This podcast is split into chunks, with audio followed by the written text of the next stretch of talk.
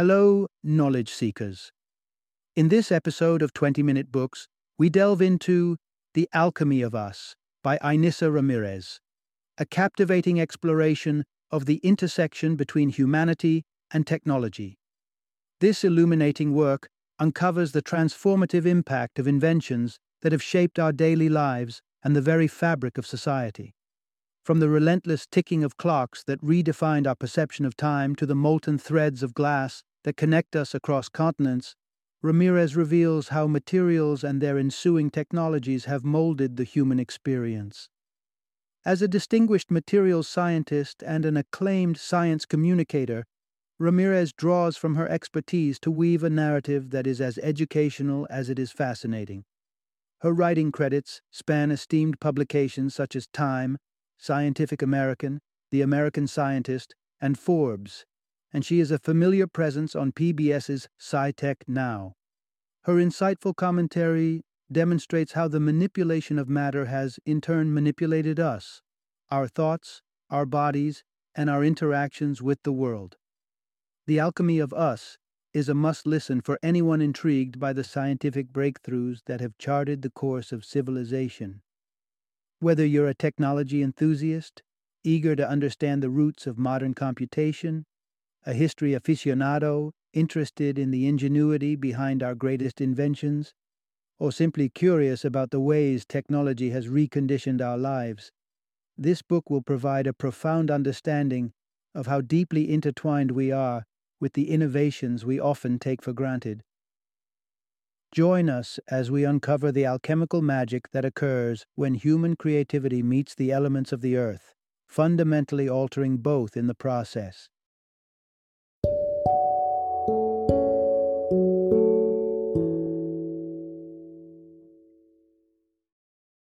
The Alchemy of Us How Humans and Matter Transformed One Another. Introduction Discover how our inventions shape human culture and identity. Think about it for a moment. From the flame of the first fire to the first chime of a bell, humanity's inventions have forged not just tools for survival, but frameworks for entire cultures.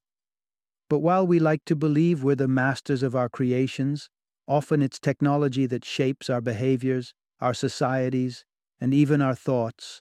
From sundials to smartwatches, from the horse drawn carriage to the Hyperloop, the way we interact with our inventions has a subtle yet profound impact on who we are. As we've progressed, the very fabric of society has been woven with threads of technological advancement.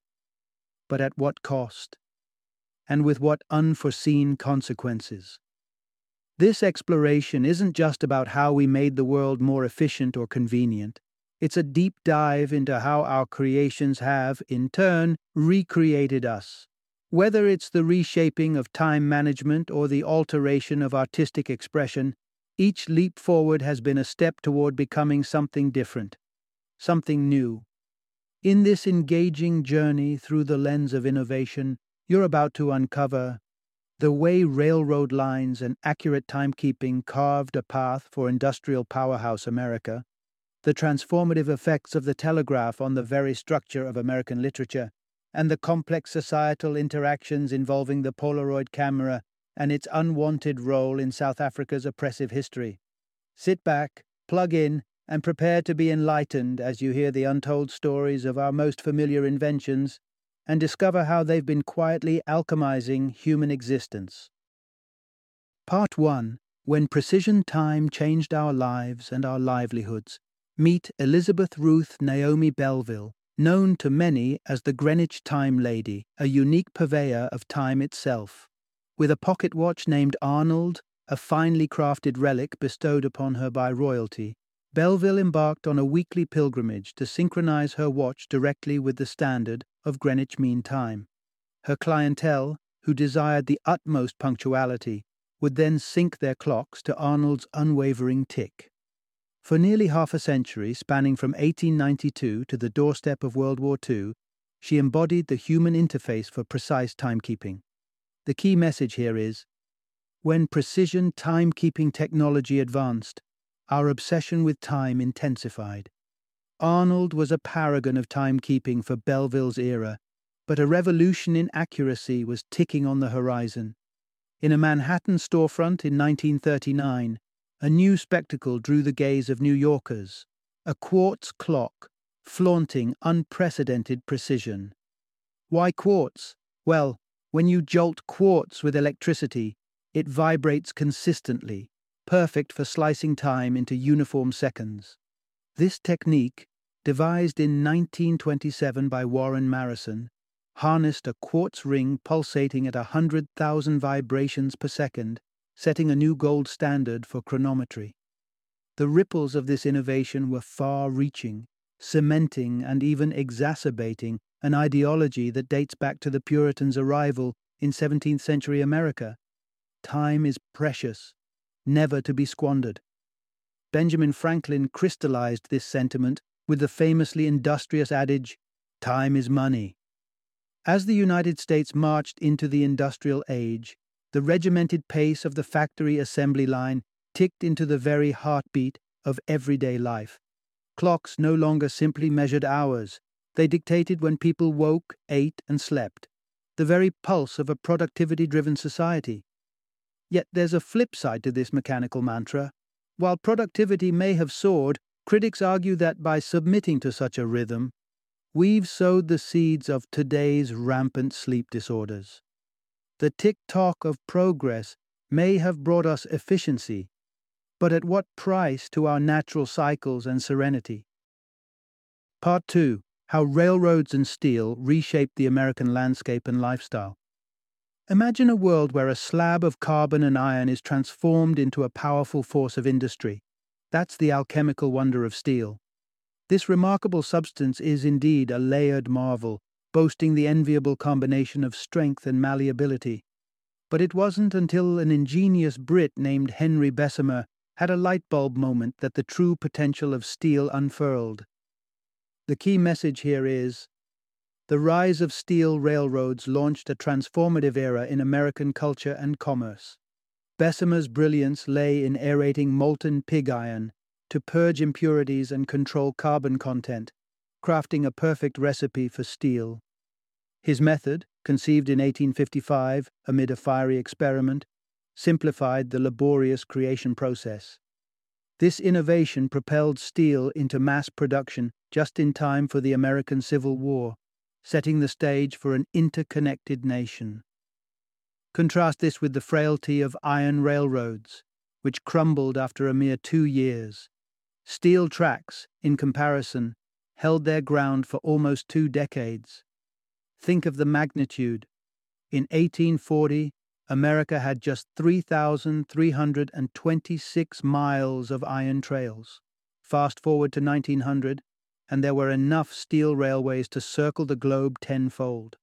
This explosion of steel infrastructure shrank perceived distances, an effect geographers call time space compression. Suddenly, the expanse of America was conquerable, and this didn't just change how people traveled, it changed how they lived. Cities swelled, economies flourished, and the gears of prosperity churned faster than ever. And then came the unexpected cultural ripple, the transformation of Christmas. Before the steel rails wove their way across the states, Christmas was but a whisper of a holiday. Once the railroads enabled the mass movement of goods, everything changed. The season became synonymous with giving, not out of mere tradition, but as a powerful catalyst for economic growth. Shopping evolved from necessity to national hobby, all thanks to the steady, unyielding tracks of steel. So every time we swipe a credit card for a holiday gift, we're echoing the legacy of a steel revolution that birthed contemporary commerce as we know it. Part 3 How the Telegraph Revolutionized Communication and Molded the English Language. It was the bitterly cold winter of 1825 when Samuel F. B. Morse was struck by tragedy. His wife, Lucretia, passed away while he was miles away in Washington, D.C. Her death arrived as a belated whisper, days delayed, etching a deep void that Morse vowed to fill with swifter communication. His quest seemed like chasing the wind until he overheard a conversation about electricity's swift currents. Eureka! Why not harness electricity to transmit messages? Morse's determination soon birthed a contraption from the odds and ends at his disposal a frame here, a clock there, a pencil yonder. The result was a quirky looking device that clicked and swayed, but did exactly what it was intended to do. It was the electromagnetic telegraph, sending messages through a series of dots and dashes. The key message here is telegraph wires revolutionized how we shared news, bonded communities, and even sculpted our language. The telegraph was simple yet elegant. A pencil scribbled Morse's code onto paper, each indentation a cryptic ballet of short and long pulses, dots and dashes representing numbers, which in turn signified words. A co conspirator in innovation, Alfred Vail, helped Morse refine this invention into a presidential showcase, achieving the awe inspiring speed of 10 words per minute. But with great speed came great influence. As the first long distance telegraph hummed to life in 1844, it began shaping the very news it transmitted. Journalists queued to feed their briefs to the wire, limited by time and bandwidth. The resulting copy? Short, sharp, and devoid of fluff, a conciseness that would come to define American journalism. Ernest Hemingway, a writer whose roots wound through the newsroom floorboards, was trained in this Spartan style by the Kansas City Star's stringent guidelines. Use short sentences, they instructed, and cut the useless words. Hemingway took this newsprint efficiency and turned it into literary gold, influencing generations of writers with his lean, muscular prose. But the telegraph's influence didn't wane on the written page. It echoed through the American voice, differentiating it distinctly from the verbose and ornate British tongue. Americans came to embrace a friendly, no frills manner of speaking, all thanks to a few wires and the electrified language they carried. Part 4 The complex relationship between photography, societal perceptions, and the power of protest. Frederick Douglass, a fierce voice against slavery in the 19th century, saw a powerful ally in the daguerreotype the forerunner of photography. The fidelity of this visual medium was unparalleled, and Douglass, a black man yearning to defy bigoted stereotypes, leveraged its capacity to depict African Americans as they genuinely were. In a world distorted by prejudice, he became the most photographed individual, the silver sheen of his images countering a society tinted by discrimination. Yet, the advent of color film later revealed entrenched biases. Kodak, the film behemoth of the era, favored fairer skin tones, leaving darker complexions lost in shadow or misrepresented. Despite protests from African American parents who saw their children misrepresented in photographs, change came not in the name of fairness or equality, but commercial pressure from companies dealing in chocolates and furniture needing accurate color representation in their advertisements. The key message here is photographic innovations did not just refine imagery, they cast light on deeply ingrained societal biases and values. The 1970s spotlighted another stark example. Among Polaroid's employees were two black individuals who discovered that their company's technology, the Polaroid ID2 system, played a part in sustaining South Africa's brutal apartheid regime. Instant photos produced by Polaroid were embedded in the passbooks that served as shackles of monitoring and control for millions of black citizens. Appalled by this, chemist Caroline Hunter and photographer Ken Williams sparked the Polaroid Revolutionary Workers Movement, initiating an influential campaign against their employer's complicity. Polaroid initially denied responsibility, pointing fingers at third parties. However, definitive change remained elusive after talks with executives. Undeterred, the PRWM turned to activism's broader stage, galvanizing support through media and relentless demonstrations, even as Hunter and Williams faced termination for their tenacity. Their crusade drew out for seven years, a relentless pursuit for justice that eventually compelled Polaroid to retract its business ties to South Africa's oppressive regime. Their struggle against the darkroom of prejudice wasn't in vain. Years later, Nelson Mandela himself would traverse the oceans to acknowledge the PRWM on American soil, recognizing their contribution to the liberation movement. Photography, in these instances, developed into more than a medium of art. It became an instrument for social reflection and a battlefield of conviction, capturing not just faces, but the very essence of human struggle and activism. Part 5 The Light Bulb's Legacy Revolutionary Innovation Tinged with Modern Concerns. Picture the scene. In the late 1800s, homes glowed with candles, streets hummed with gas lanterns, and then William Wallace struck a spark of genius. In his Connecticut abode, he dazzled Thomas Edison with a radiant arc light, its brilliance born from two carbon blocks surrendering to the dance of electricity. Despite Wallace's breakthrough, it was Edison who would strip the stars from the skies and adorn the night with a new constellation, electric light bulbs. His secret? A delicate filament of carbon, suspended in a glass chamber void of oxygen, glowing not with the blinding intensity of an arc light, but with a steady, controllable luminance. The key message here is carbon filaments brightened our lives in untold ways, yet scientists warn that our world is now bathed in excess light. Edison's light bulb was more than a source of illumination, it was the dawn of the modern era. But today, researchers like Thomas Wehr and Richard Stevens illuminate a darker side of this legacy. Our bodies follow a delicate rhythm, oscillating between daily growth and nocturnal repair. Yet perpetual light perplexes our biology, delaying the vital repair cycle and stoking the engines of growth relentlessly, a factor that could potentially contribute to diseases like cancer. Even more intriguing is the case of blind women, who, shrouded in eternal night, appear less prey to breast cancer's stealthy approach.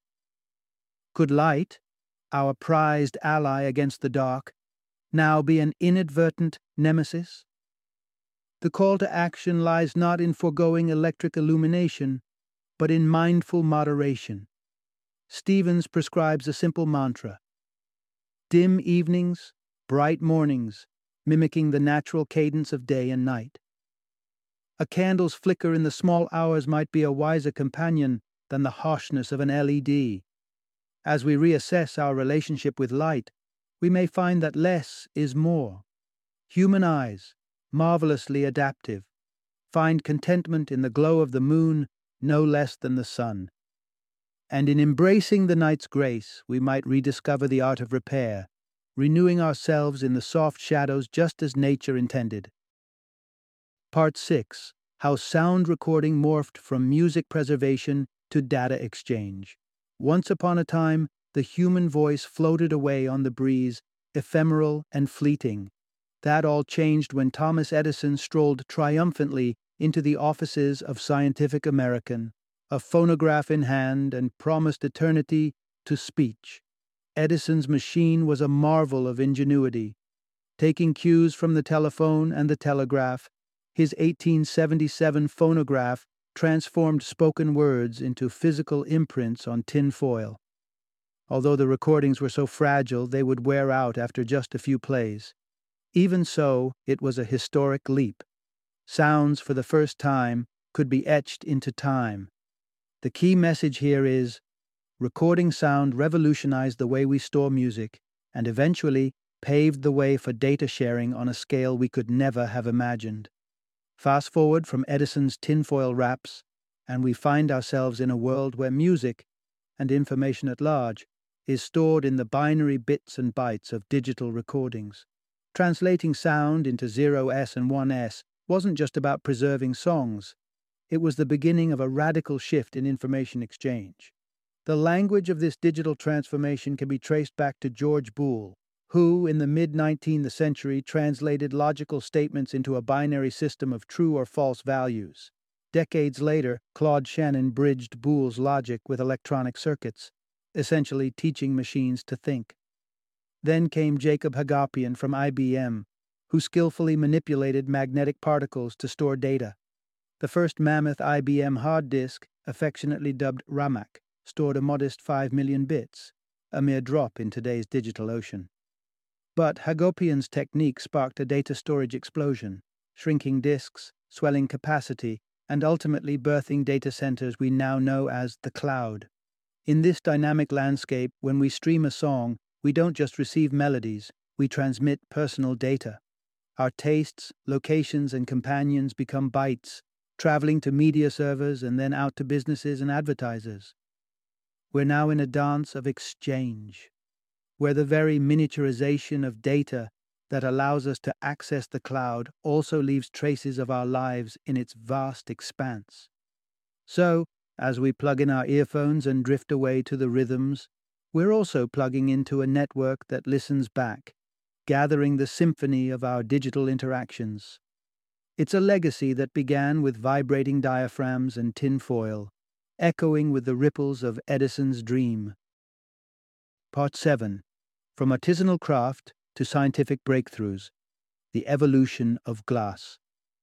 Once upon a time, glassmaking was an enigmatic craft, something of an inherited mystery rather than a precise science. Recipes and techniques for glass were jealously guarded secrets handed down through generations. The result? Inconsistent and unpredictable glass that posed a challenge for the inquisitive minds of scientists who needed better materials for their optical tools. Enter Professor Ernst Abbe, a scientist frustrated with inferior telescope and microscope lenses, who issued a clarion call through a published paper for improved glass. This drew the attention of Otto Schott, a chemist and glassmaker primed to tackle this challenge. Together, they forged a partnership that would catalyze an era of innovation in glassmaking. The key message here is the advent of scientific glass not only enhanced electronic technologies, but also broadened the scope of our cosmic understanding. At the helm of a fledgling specialized glass company, Schott crafted glass of unparalleled quality, etching the name Jena into the annals of scientific history. For years, German made glass became indispensable, the lens through which the universe was studied and understood. In the United States, the Corning Glass Works of New York stirred the scientific pot too. They crafted Nonex glass, robust enough to weather the rigors of railway life, and Pyrex, which found its way into kitchens worldwide. While Jena Glass held the spotlight, America readied itself backstage. Post World War II, armed with an arsenal of confiscated German patents and imposing tariffs on German imports, the US ushered in its own era of glass excellence. But what elevated glass from craft to instrument of discovery was its critical role in groundbreaking experiments, like those of J.J. Thomson and Ebenezer Everett at Cambridge. Their star performer, a glass globe housing cathode rays that, when prompted by battery spark, painted the early strokes of the X ray on its inner canvas. Glass's virtues, transparency, non conductivity, and the ability to sustain a vacuum, now underpinned the discovery of the electron, nudging humanity into an epoch of electronic advancement. Thus, through the hands of dedicated scientists and the transformative power of scientific scrutiny, glass transcended its artisanal roots. It became the clear, crystalline medium through which we not only viewed the world, but also opened portals to understanding its most fundamental forces. Part 8 The Digital Imprint How Technology Reshapes Our Minds. Throughout history, humanity's toolkit has continuously evolved, shaping us as much as we've shaped it. The mastery of fire by our ancestors, Homo erectus transformed diets and, ultimately, our biology, triggering the expansion of our brains. Fast forward to the 20th century, and we see the radio tuning our ears to the nuances of sound, while television sharpened our eyes to decode flickers of light. And now, computers and the World Wide Web have simultaneously expanded our cognitive horizons while tethering our focus to the flicker of notifications. The key message here is our intimacy with computers and the internet is quite literally reprogramming our mental wiring. Today's scholars find themselves at a crossroads when contemplating the impact of digital life on the human psyche. Some, like neuroscientist David Eagleman, believe the boundless information at our fingertips fast tracks our intelligence. Critics like Nicholas Carr suggest that the Internet, with its relentless bombardment of data, sabotages our neural pathways designed to traipse through the structured gardens of literature. But one transformation is crystal clear the Internet is revolutionizing our memory. It's less about stocking our mental shelves and more about bookmarking the location of knowledge in the digital expanse. From poetry to our loved ones' phone numbers, they're stored not in our minds but in the cloud or our devices. This overflowing digital buffet also stirs questions about creativity. Eagleman warns of the irony. While information sprawls as far as the pixels can render, our capacity for creative incubation seems strained.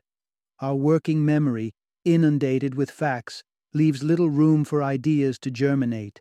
Distractions lurk behind every click and swipe, trapping us in a feedback loop of interruption. As we stand at this frontier, balancing on the nexus of historical innovation, the question looms large. In this era of boundless information, when our depth of thought and creative spirit risks suffocation by ceaseless input, do we prioritize honing the human intellect, or do we surrender to the siren call of ever smarter machines? It's a conundrum that tugs at the core of our collective evolution, challenging us to find harmony between our neural networks and the sprawling silicate webs that gird the globe. Final summary In the unfolding saga of human ingenuity, it's clear that the dance between our creations and our evolution is an intricate one. The materials and mechanisms that sprout from our minds go on to mold our societies, cultures, and even the very wiring of our brains. Through the precise tick of a quartz clock, the unyielding track of steel railways, the beacon of electric light, or the expansive web of the Internet, we craft a world ever more adept at meeting our needs. Yet, as these innovations race ahead, they also weave new patterns in the human experience. Our technologies don't just lie in silent service, they echo back, influencing our actions, perceptions, and thoughts. As we master the elements, carbon, steel, glass, and abstract concepts like time and data, we unleash forces that subtly, yet surely, redefine our collective human journey. The key lesson here glows unmistakably. Our relationship with technology is reciprocal. As much as we mold it to our desires, it inevitably returns the favor, shaping us in turn. It's a perpetual alchemy of human progress, where we are both the alchemists and the subject of our own grand experiment.